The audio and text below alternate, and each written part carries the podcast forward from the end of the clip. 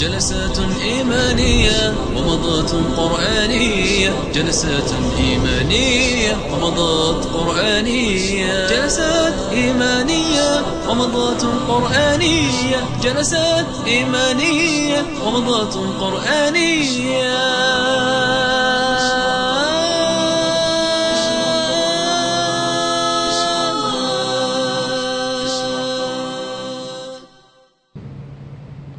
وقد سبق أن شرحنا مجموعة من قصار المفصل. واليوم في هذه الليلة ليلة الأحد الموافق 25 من شهر ربيع الثاني 1425 للهجرة. نستكمل هذه الدروس في جامع الراجحي ضمن الدورة العلمية المكثفة التي ينظمها مكتب الدعوة مشكورا ببريدة.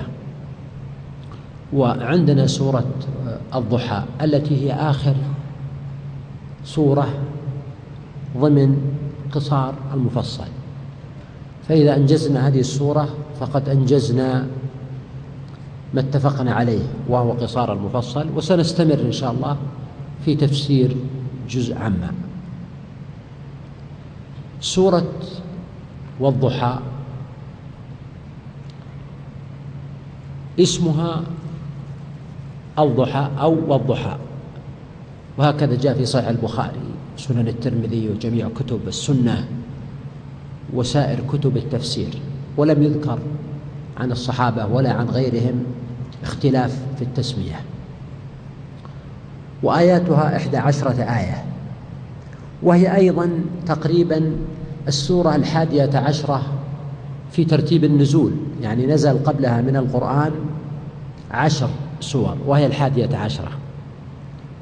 وبناء عليه نقول إنها مكية بإجماع المفسرين كما ذكره القرطبي وابن الجوزي وابن عطية والقاسمي والطاهر بن عاشور وغيرهم.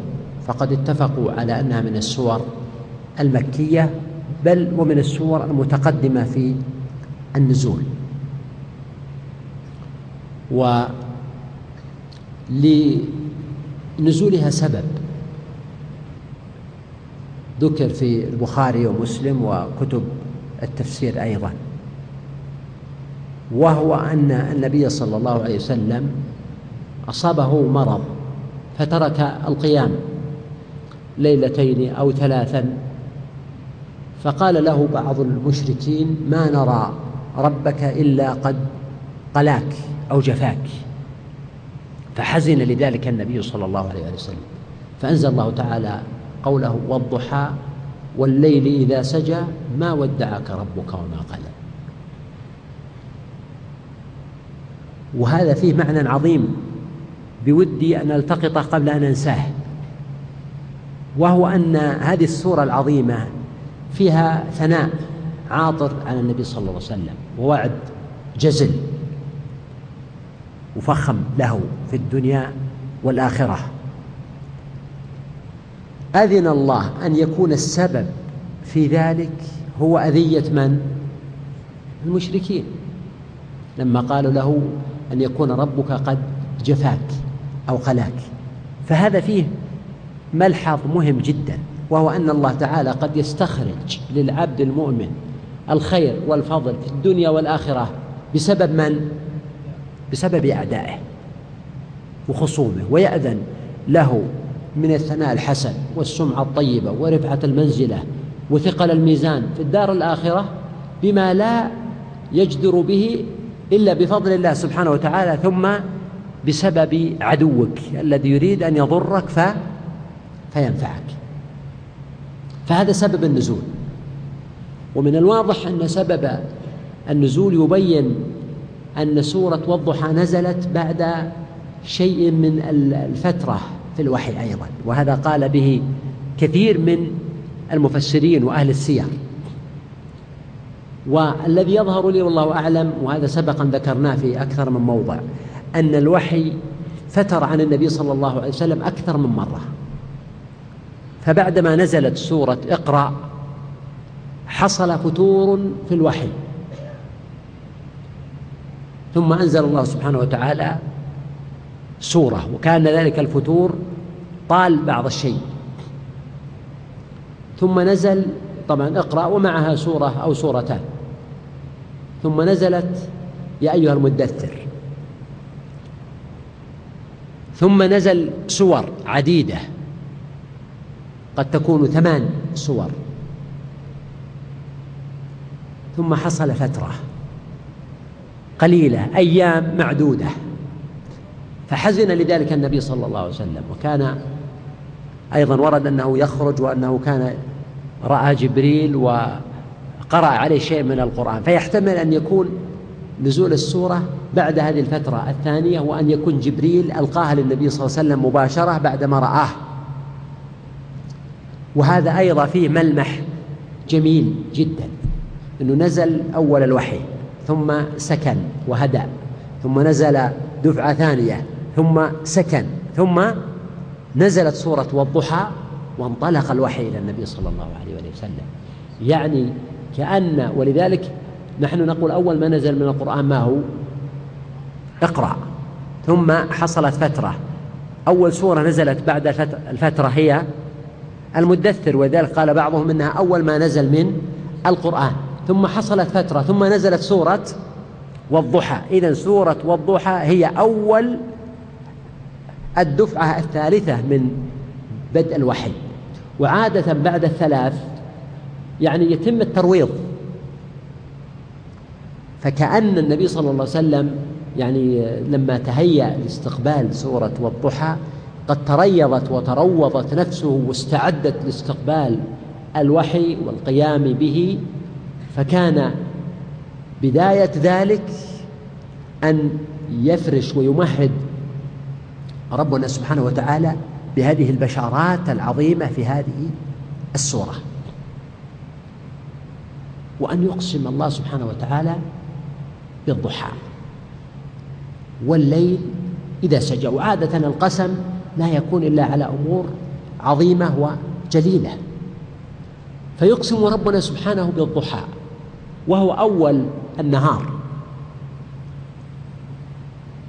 وقد يكون ذلك قسما بالنهار كله أو قسما بجزء منه.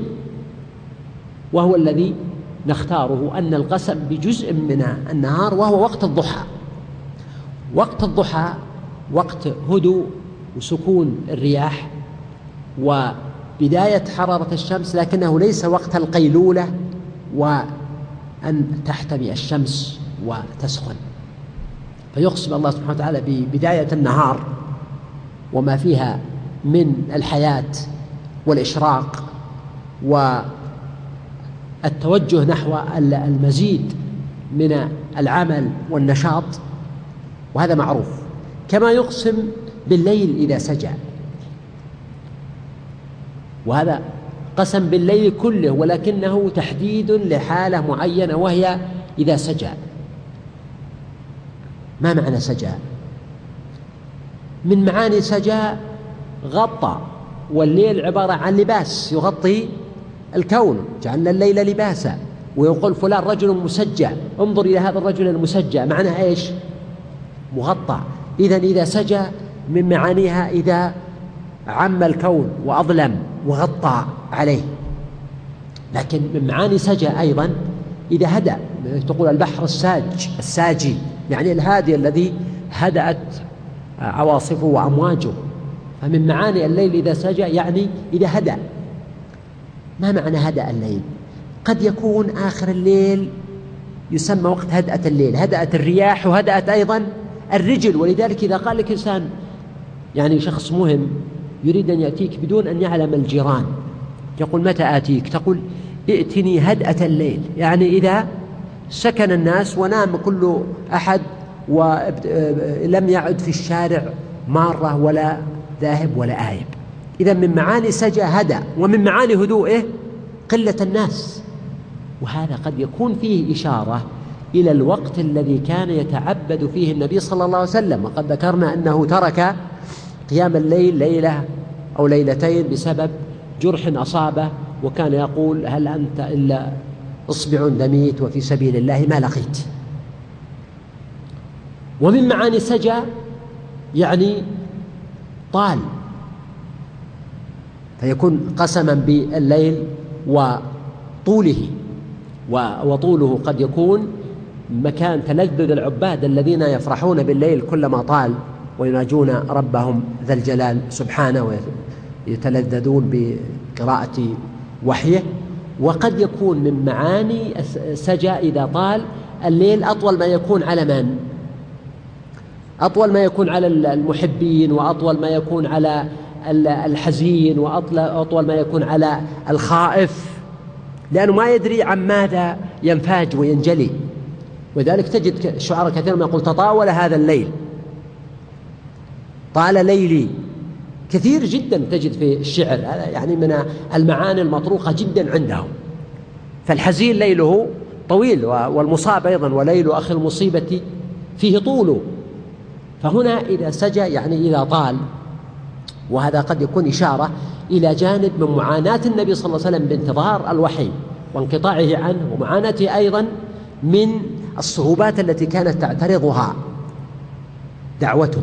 إذا هذا القسم له ارتباط شديد بالمناسبة وسبب النزول كما إن له ارتباطا شديدا ب وهذا سبق ذكرناه لكم أكثر من مرة في السور السابقة أن القسم له ارتباط بالمقسم عليه. فهنا الله سبحانه وتعالى يقسم بالضحى ويقسم بالليل إذا سجى على معنى معين.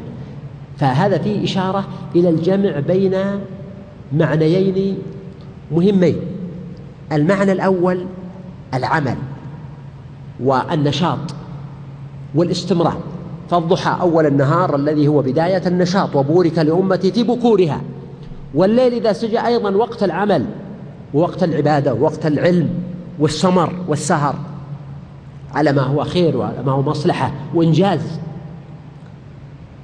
فهو يكرس المعنى الأول معنى الإقبال على الجد وعلى العمل.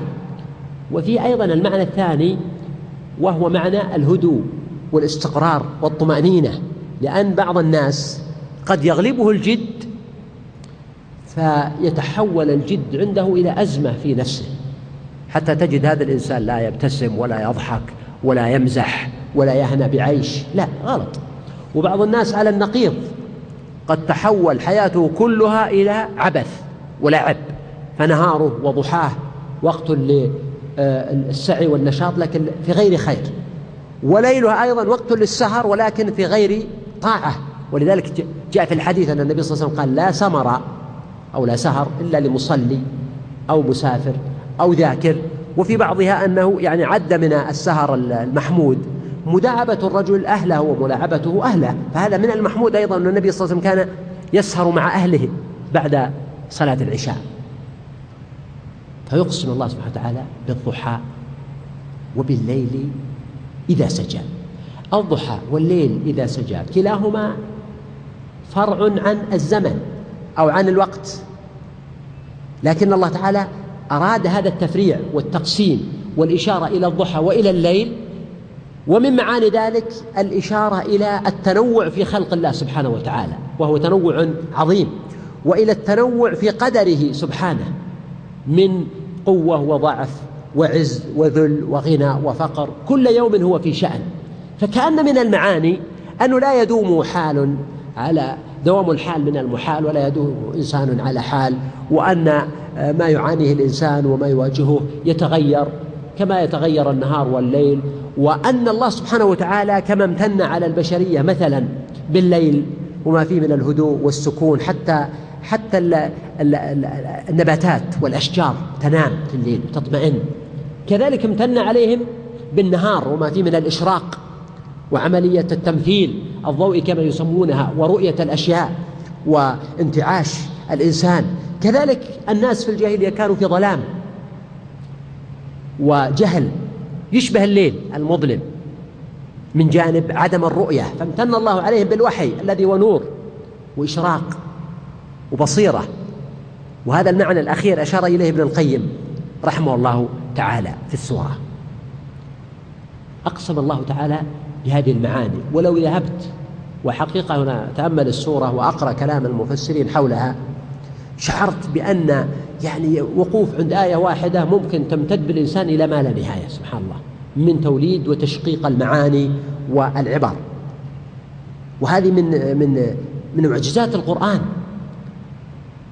أنه كلما تأمل وتدبر وجد الإنسان أنه وراء هذا المعنى معنى آخر والمعنى الواحد يمكن أن يستمر الإنسان فيه آه، آه، مدى بعيد.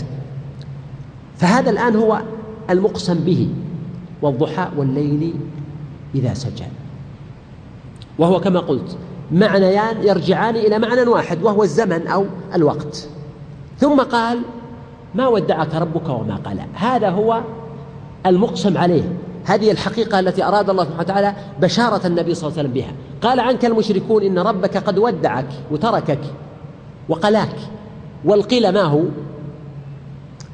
البغض. هذا الفرق بين ودع وقلى. قلى فلان يعني أبغضه. ودعه يعني تركه. لكن قلاه يعني أبغضه. والله ما فارقتها عن قلا لها يعني عن بغض لها. فقد يفارق الإنسان المكان ليس عن بغض ولكن عن ظروف. فهنا الله سبحانه وتعالى يقول ما ودعك ما آه، في قراءة ما ودعك بالتخفيف.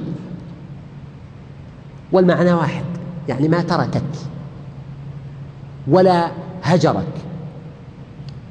والوحي الذي وقف قليلا فإنه سوف يعود وها هو قد عاد فعلا ونزلت عليك هذه السورة ببشاراتها. فربك ما ودعك كما زعم المشركون ولا قلاك. هنا ما قال ولا قلاك وإنما قال وما قلا.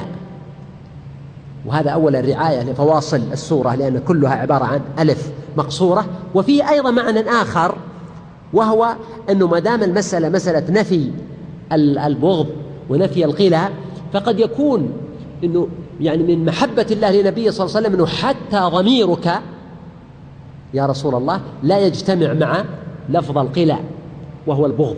فضلا عن أن يكون لك بغض عند ربك فهو يحبك. فقول ما ودعك ربك وما قلى وإن جاءت بصيغة النفي ردا على ما ادعاه المشركون إلا أن المقصود منها بشارة النبي صلى الله عليه وسلم بأن الوحي مستمر وأنك رسول الله ونبيه ومصطفاه وأن الله تعالى يحبك. ما ودعك ربك وما قلى ثم قال وللآخرة خير لك من الأولى. هذه ثانية الآن الآخرة غالبا ما تطلق في القرآن ويراد بها ويراد بها الدار الآخرة. وهذا كثير. وهذا مقصود لا شك. يعني الدار الآخرة خير لك من الدار الدنيا. لكن في معنى أعمى أعم وأشمل وأعظم من هذا وهو أن يكون المقصود الحال الآخرة. خير لك من الحال الأولى. وهذا معنى الراقي أشار إليه جمع من المفسرين من المتقدمين والمتأخرين. وكنت قلته يوما لبعض الإخوة فاستغربوه. ثم وجدت نص العلماء عليه في هذه السورة وممن نص عليه من المتأخرين الشيخ عبد الرحمن السعدي في تفسيره. يعني أن كل حال لك يا محمد بعد البعثة فما بعدها خير منها. يعني ترقي النبي صلى الله عليه وسلم في مدارج ومعارج الفضل والكمال والعلم والمنزلة عند الله تعالى والعز والرفعة كل حال فهي أفضل مما قبلها. حتى نقول إن النبي صلى الله عليه وسلم ما مات إلا وهو في أكمل أحواله عليه الصلاة والسلام. تقوى وإيمانا وعلما وعملا وهذا في دعوة للمؤمن إلى أن يترقى وألا يكتفي بمستوى أو درجة معينة بل يكون عنده طموح وكلما وصل إلى درجة تطلع إلى ما هو خير وأفضل منها. حتى إننا نقول إذا كان الوحي مر بثلاث آه، مراحل يعني فتر نزل الوحي ثم فتر ثم نزل ثم فتر ثم نزل فنقول الحالة الثالثة التي نزلت فيها هذه السورة أكمل وأفضل لك من الحالة التي قبلها ويكفي أن هذه السورة نزل فيها لك من البشائر والوعود ما لم يكن من قبل. وأن حال النبي صلى الله عليه وسلم بالمدينة أكمل له في الشريعة وفي نصرة أصحابه وفي قوة الدعوة مما كان عليه الحال بمكة.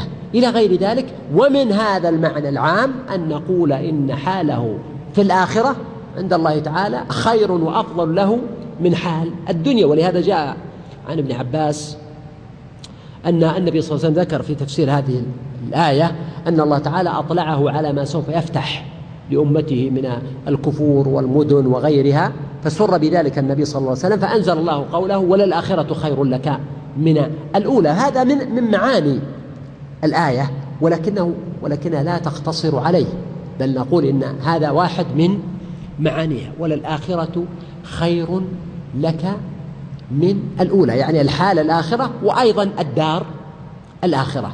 ولسوف يعطيك ربك فترضى. انظر التدرج. أولا هذه ثلاث آيات كلها في سياق واحد. أولا نفى ما ادعاه المشركون أو تمنوه أو ضيقوا به صدره. ما ودعك ربك وما قلى وهذا متضمن عند من يعي ويعقل ويفهم متضمن قدرا كبيرا جدا من الرضا والمحبة من الله للنبي صلى الله عليه وسلم.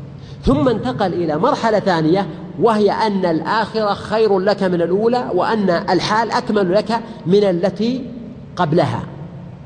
ثم تضمن الوعد الثالث بقوله ولسوف يعطيك ربك فترضى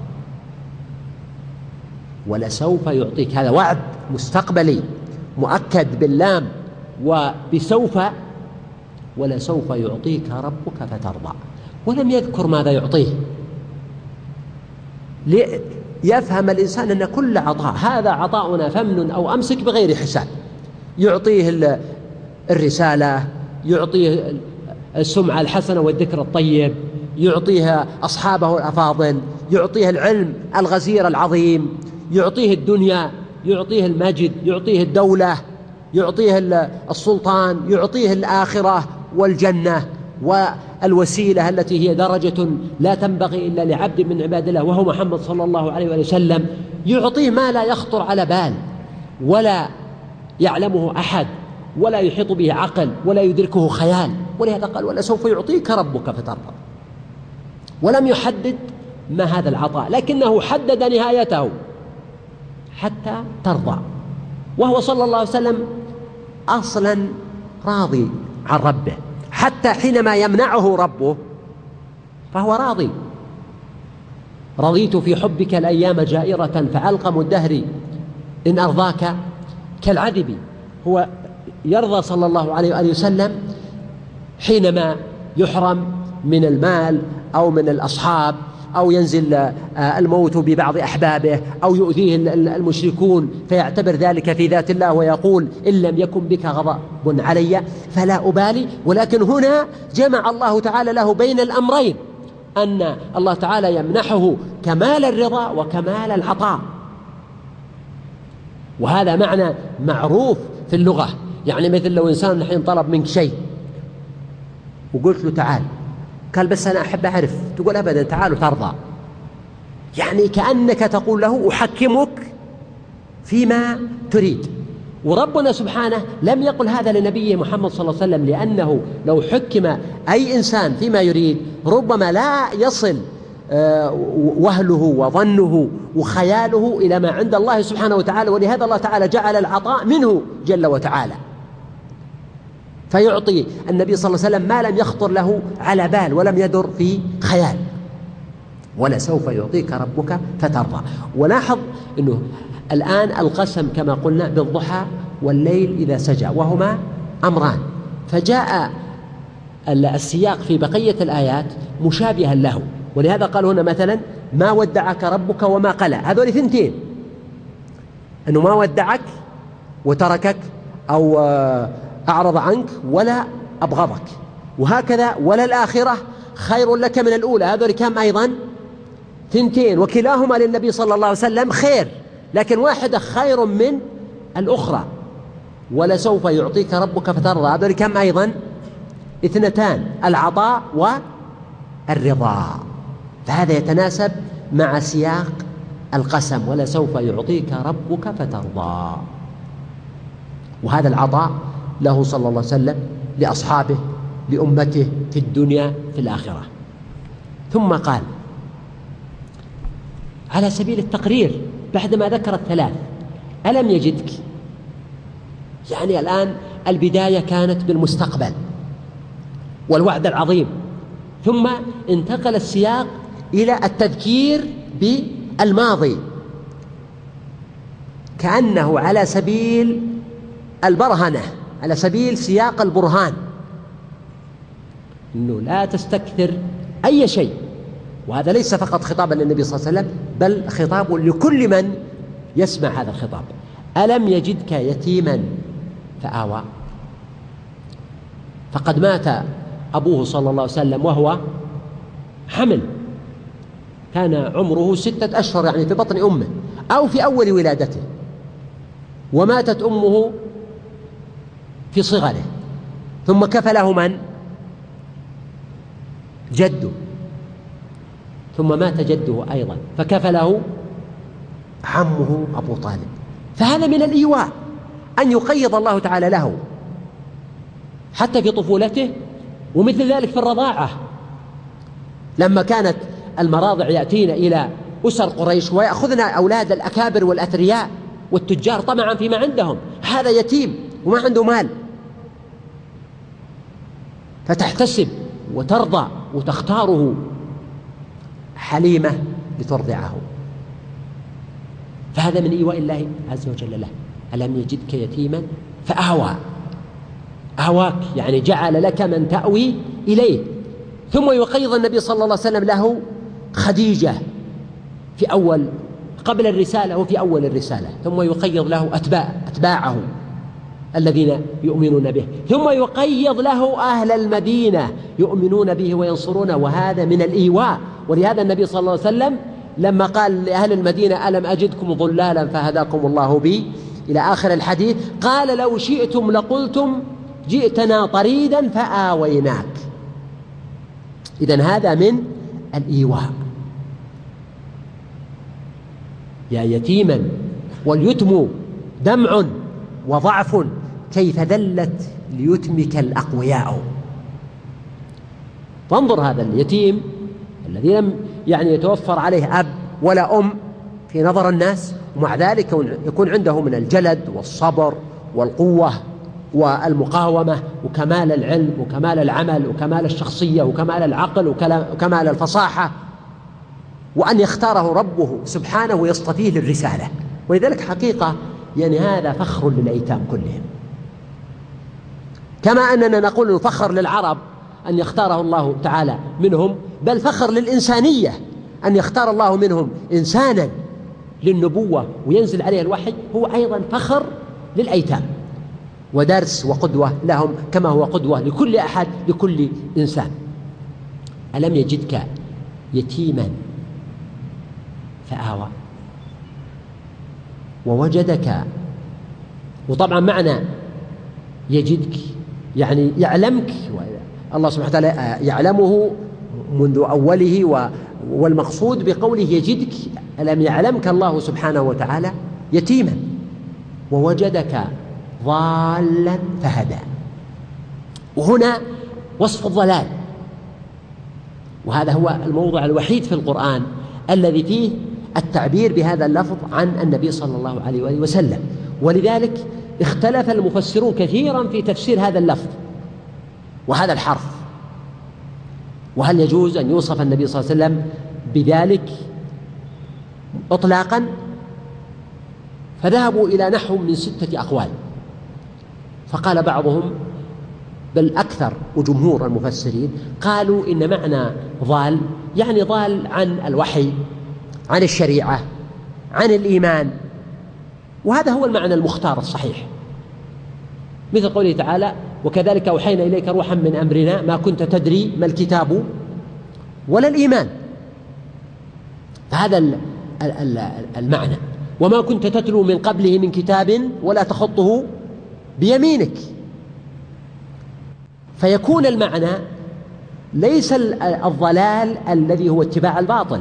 لأن النبي صلى الله عليه وسلم حتى في جاهليته وإن لم يكن عنده يعني معرفة بالوحي ولا بالشريعة ولا بالإيمان ولا بالكتاب إلا أنه كان عنده الفطرة السليمة وكان يتعبد ويتحنث على الملة الحنيفية ولم يقع في الشرك الذي وقع فيه من حوله.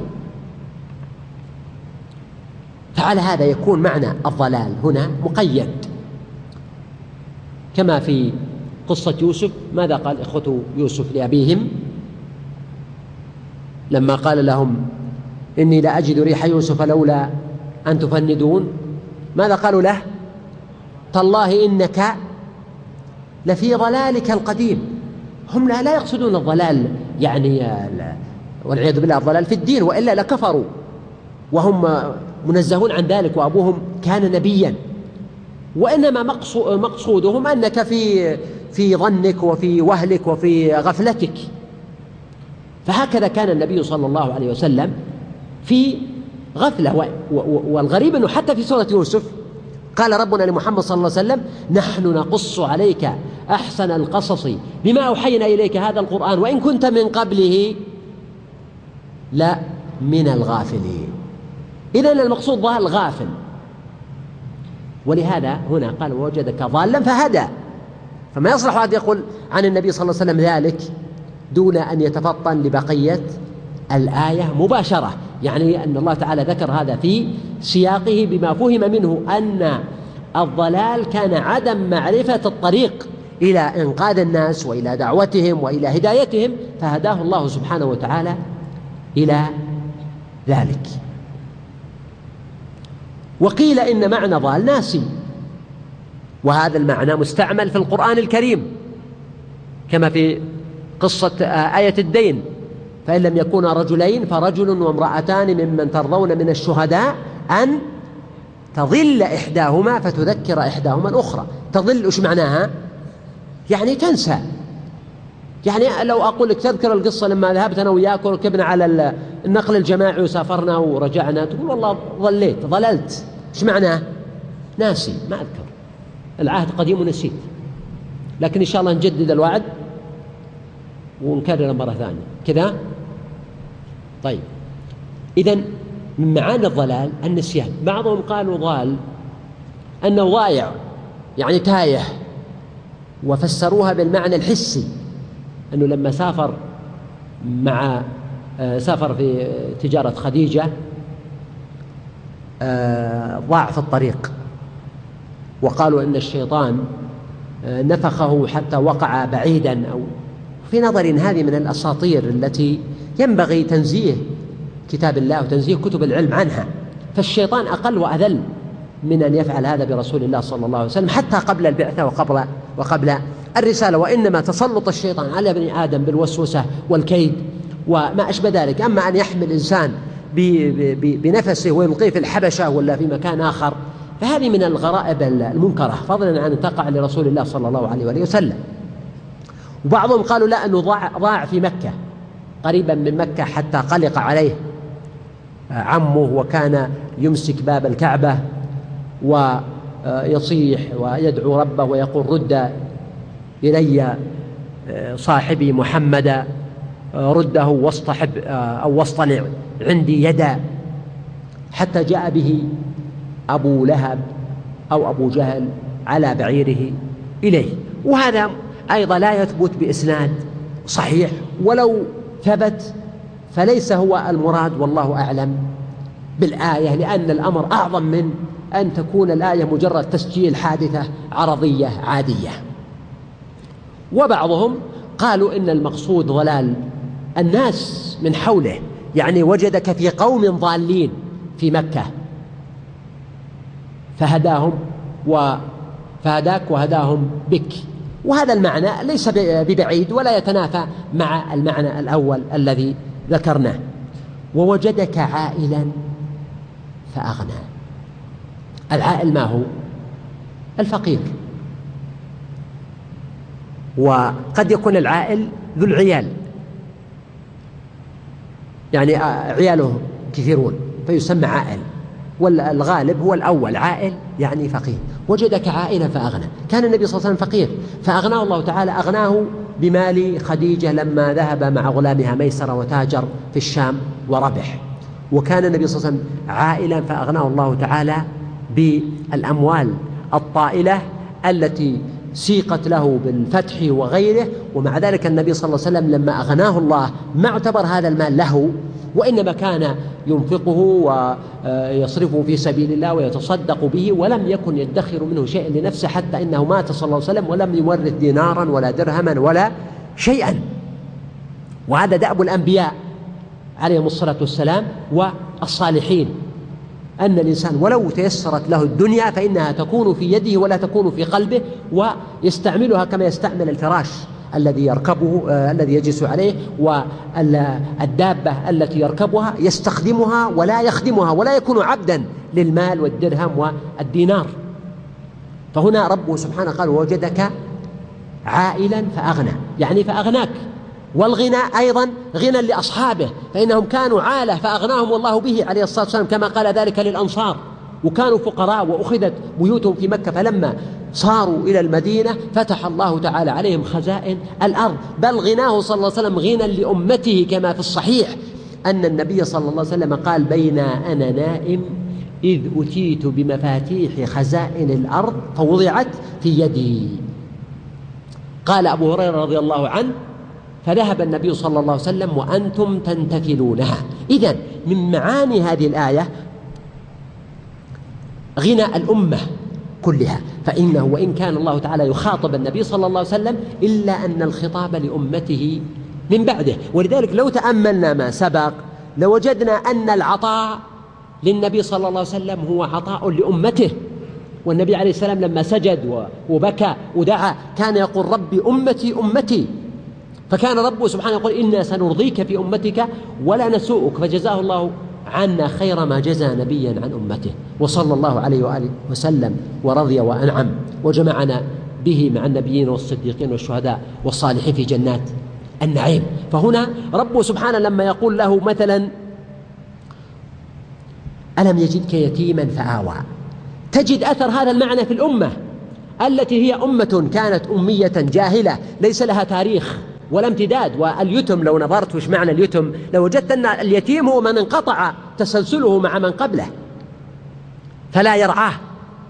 وهكذا الأمة هي أمة يتيمة ليس لها مجد ولا تاريخ ولا حضارة. ولو نظرت في الحضارة وجدتها عند اليونان والرومان والهند والصينيين وغيرهم حضارات عريقة وراسخة. ومع ذلك أبى الله تعالى إلا أن يختار هذه الأمة اليتيمة فيؤويها ويصطفيها كما آوى واصطفى نبيها محمد عليه الصلاة والسلام. وهكذا وجدك ضالا فهدى. فهذه الأمة أمة أمية. لا تقرأ ولا تكتب ولا تعلم شيئا. وليس عندها أي علم ولا بصر. حتى أنزل الله تعالى عليها الحكمة والكتاب فأصبحت أمة العلم وسادة. أصبح رجالها سادة الأمم وقادتها حقبا طويلة. أذكر امرأة ألمانية لها كتاب مترجم باسم شمس العرب تسطع على الغرب وأصل الكتاب اسمه شمس الله تسطع على الغرب. تكلم عن تاريخ ومجد هذه الأمة.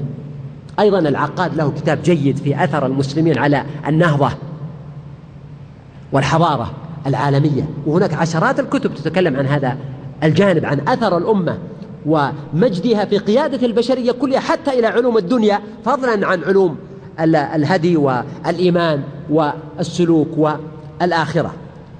ووجدك عائلا فأغنى. فالأمة هذه أيضا كانوا فقراء. ما عندهم شيء. يعني المرعى والمطر متى يأتي ويقتل بعضهم بعضا ويأكل بعضهم بعضا ويجوعون. وتاريخهم معروف في ذلك. وما عندهم إلا واحات بسيطة في جزيرة العرب ورحلة الشتاء والصيف. هنا قال ووجدك عائلا فأغنى. فإذا تخيلت الغنى لأمته انظر الآن إلى الثروات الهائلة وأهمها النفط الذي يوجد أكثره وأكثر مخزونه واحتياطيه في بلاد المسلمين. وانظر أيضا إلى الثروات الأخرى الهائلة التي منح الله تعالى هذه الأمة وأغناهم بها من عيلة. فهذا من إعجاز القرآن ومن خلود وبقاء القرآن وتجدد معانيه لكل عاقل ولكل متأمل. وهذه أيضا تلاحظ أنها ثلاث تقابل الثلاثة الأولى. يعني قال ما ودعك ربك وما قلى يقابل ذلك قوله ألم يجدك يتيما؟ فآوى. وقال وللآخرة خير لك من الأولى. يقابل قوله وجدك ضالا فهدى. فالضلال بعد الهدى. وقوله ولسوف يعطيك ربك فترضى. يقابله قوله ووجدك عائلا فأغنى. يعني هو أعطاك الغنى و وليس المقصود فقط غنى المال أيضا حتى غنى النفس. كما قال النبي صلى الله عليه وسلم أيضا ليس الغنى عن كثرة العرض وإنما الغنى غنى النفس. إن الله تعالى أعطاه الغنى في نفسه وغنى النفس أفضل من غنى من غنى المال. فضلا عما أعطاه الله تعالى من العلم والنبوة والفقه والحكمة وغير ذلك. ثم ختم بثلاث أيضا. فهذه السورة فيها الثلاثيات المتقابلة والمتوافقة كما يسميها علماء البلاغة اللف والنشر المرتب. يعني كل واحدة تقابل التي آه، تناسبها مباشرة. قال فأما اليتيم فلا تقهر. هذا يتناسب مع قوله ألم يجدك يتيما. فآوى فأما اليتيم فلا تقهر. الفاء هذه يسمونها الفاء الفصيحة. وأما هنا هي للتفصيل للتقسيم. ولكن المعنى يعني مهما يكن من شيء مهما يكن من أمر فاليتيم فلا تقهره. فأما اليتيم فلا تقهر. وهنا يعني من جاري الخطاب في اللغة أن يقول فلا تقهر اليتيم. لكن ما جاءت الصورة هكذا. جاءت فأما اليتيم فلا تقهر. طبعا هذا معنى بليغ ومعنى بديع وفي أشياء لا يستطيع الإنسان ربما حتى أن يعبر عنها وهو يتأمل جمال السياق وجمال البلاغة في الآية. فأما اليتيم فلا تقهر. لكن لاحظ أيضا أن الله تعالى قدم لفظ اليتيم وهذا فيه إشارة إلى الحفاوة وإلى الاهتمام وإلى العناية به. ثم عقب بقوله فلا تقهر. يعني لو قال فلا تقهر اليتيم يمكن يكون هذا نهي يسمعه الإنسان وهو غافل. لكن إذا قلت يا فلان تعال أريد أن أخبرك. أما البيت فلا تدخله إطلاقا. وأما المال فلا تأخذ منه شيئا. وأما الأولاد فلا تعتدي عليهم. يعني يبدأ المتلقي يشعر أنها نقاط محددة وقد يعني استجمعت كل ذهنه للاستماع والإنصات للتوجيهات والأوامر. أيضا في السياق معنى عظيم جدا جدا عظيم وهو الإشارة المتكررة في القرآن كله إلى أن مدار الشريعة يكاد أن يكون كله قائما على حفظ الحقوق. أن يكون مدار الشريعة كلها قائما على حفظ الحقوق حفظ حقوق الناس. بمثال في ذلك هنا قال اليتيم. لأن اليتيم لا يجد من يأخذ حقه ويحافظ عليه. وهكذا التي بعدها. وأما السائل يعني وصية خاصة بالضعفاء كما وصى الله سبحانه وتعالى بحق المرأة بحق الأطفال بحق ال ال ال اليتيم المسكين إلى غير ذلك. هي وصية أيضا بحقوق سائر الناس. وقد سبق معنا قريب من هذا المعنى في أي سورة؟ ها؟ أرأيت الذي يكذب بالدين؟ فذلك الذي يدع اليتيم ولا يحض على طعام المسكين. إذا المعنى الذي نريد أن نركزه الآن أن مدار الشريعة على حفظ الحقوق. حتى العبادات لو تأملت لماذا شرعها الله؟ ليش شرع الصلاة؟ أو الزكاة أو الصوم أو الحج. الله غني عنا سبحانه. لو أن الناس كلهم على أتقى أو أفجر قلب رجل واحد ما زاد ذلك في ملك الله شيء ولا نقص ولا ضر ولا نفع. فلماذا تعبدنا الله بهذه العبادات؟ من أجل أن نتربى على التزكية والتهذيب وأداء الحقوق وحفظ الحقوق. ولهذا قال في الصلاة ماذا قال؟ تنهى عن الفحشاء والمنكر. والزكاة ماذا قال عنها؟ تطهرهم وتزكيهم بها. الصوم لعلكم تتقون. الحج فلا رفث ولا فسوق ولا جدال في الحج. وجماع ذلك كله حديث النبي صلى الله عليه وسلم إنما بعثت لإيش؟ لأتمم مكارم الأخلاق. إذا تأملت هذا المعنى العظيم كم يأخذ من وقتنا من دروسنا من حياتنا من تربيتنا؟ حتى أصبح عند الكثير من المسلمين فضلا عن غير المسلمين أن يظنوا أن الدين لم يأتي بالحقوق ولم يحافظ عليها بسبب نقص العلم وسوء العمل والتطبيق عند المسلمين. الإطاحة بالحقوق الأزواج والزوجات معظم البيوت العلاقة قائمة على مشاكل وبلاوي.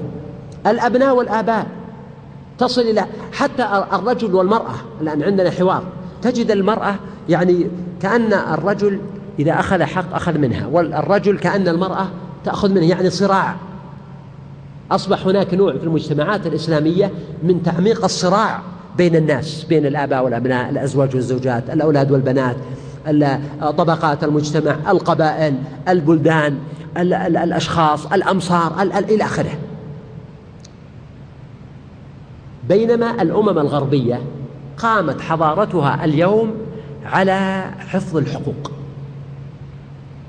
وبذلك حصل لهم العز والنصر والتمكين في الدنيا. وبقدر ما يخلون يقع لهم النقص. انظر إلى الأمريكان لما أخلوا بالحقوق واعتدوا مثلا في العراق.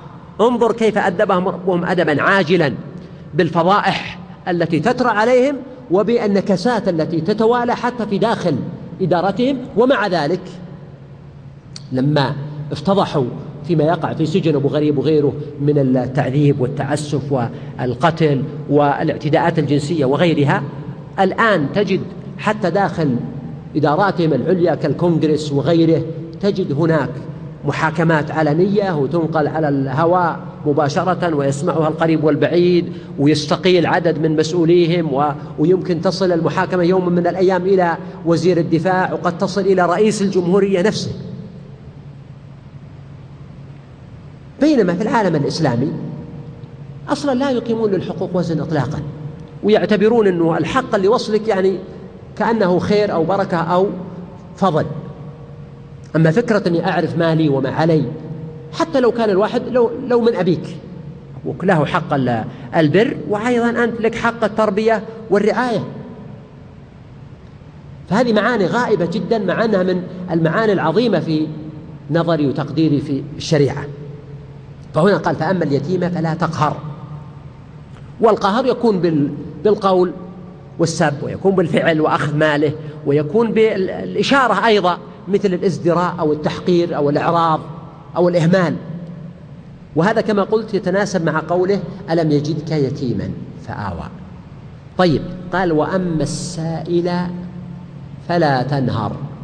هذا يتناسب مع إيش؟ مع قوله وجدك ضالا فهدى. وش التناسب بينهم؟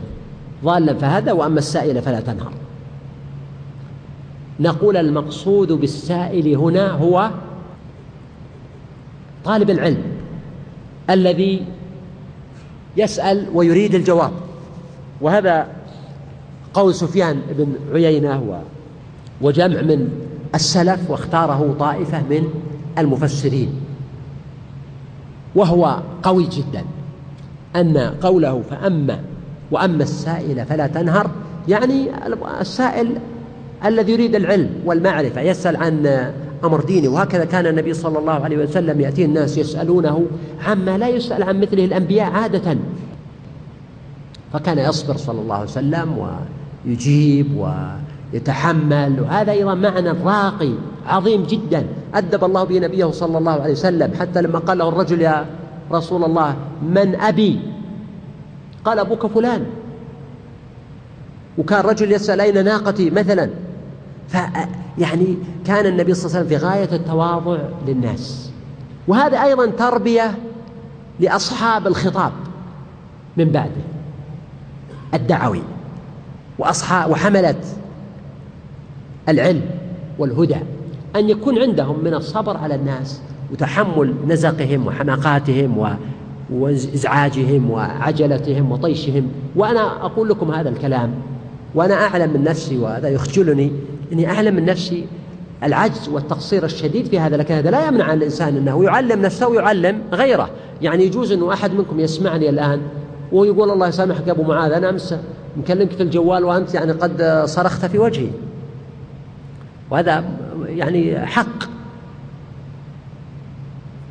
ف لكن خلونا يعلم بعضنا بعضا ويذكر بعضنا بعضا. ولو لم يعظ في الناس من هو مذنب فمن يعظ العاصين بعد محمد عليه الصلاة والسلام. وأيضا المهم في الخطاب العام في الخطبة خطبة الجمعة في المحاضرة في الدرس في الكتاب في الكلمة في الحديث مع الناس. ينبغي ألا نكون أشداء بل أن نكون رحماء وأن نستحضر هذا المعنى. وأما السائل فلا تنهر. إذا خطب وأدب بهذا محمد صلى الله عليه وسلم فنحن من باب أولى لأن الناس ينقادون له بالنبوة لكن نحن لا ينقاد لنا الناس وهم مسلمون مثلنا وقد يكونون لديهم من العلم مثل ما عندنا أو من الخير أو هكذا يظنون وقد يكونوا خيرا منا فلذلك ينبغي أن يكون هناك رعاية هذا الجانب. ومن معاني وأما السائل فلا تنهر السائل الفقير الذي يطلب المال.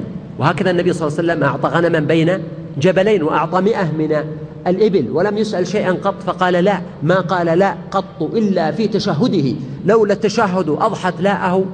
نعم تراه إذا ما جئته متهللا كأنك تعطيه الذي أنت سائله ولو لم يجد في كفه غير روحه لجاد بها.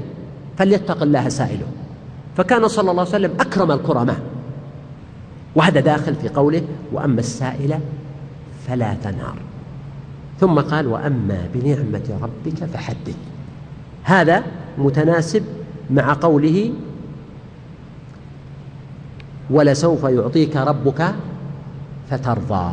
يعني أعطاك فرضيت فتحدث بنعمة الله تعالى عليك. ونعم الله تعالى على الناس كلهم لا تحصى. وإن تعدوا نعمة الله لا تحصوها. وذكرت للإخوة مثال.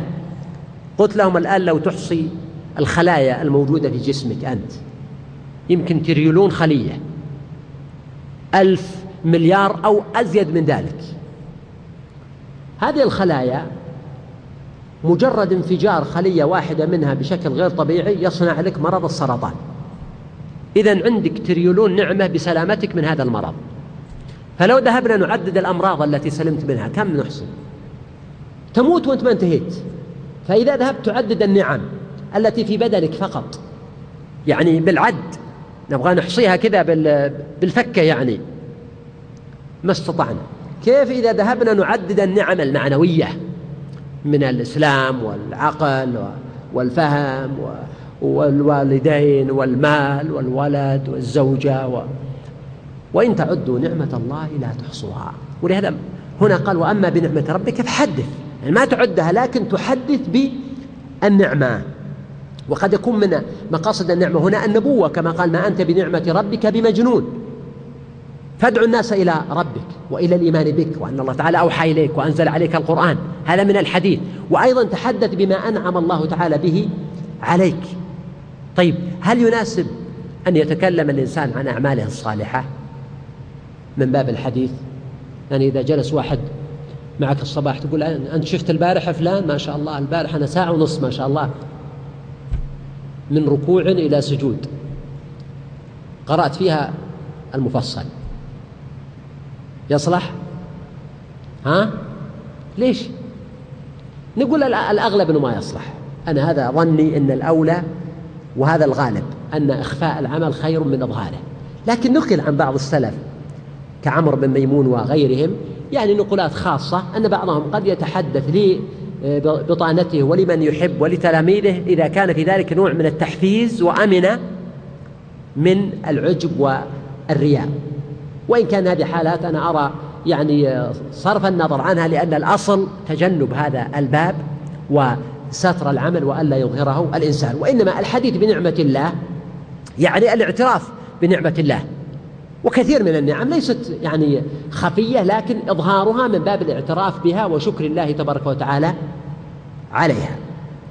فتلاحظ أيضا تناسب هذه الآيات مع بعضها تناسبا عظيما. وفي السورة كما ذكرت لكم يعني مزيد من المعاني ولكن هذا ما يسعف به الوقت. سبحانك اللهم وبحمدك نشهد أن لا إله إلا أنت إشراقات إشراق جلسات إيمانية ومضات قرآنية. جلسات إيمانية ومضات قرآنية. جلسات إيمانية ومضات قرآنية. جلسات إيمانية ومضات قرآنية.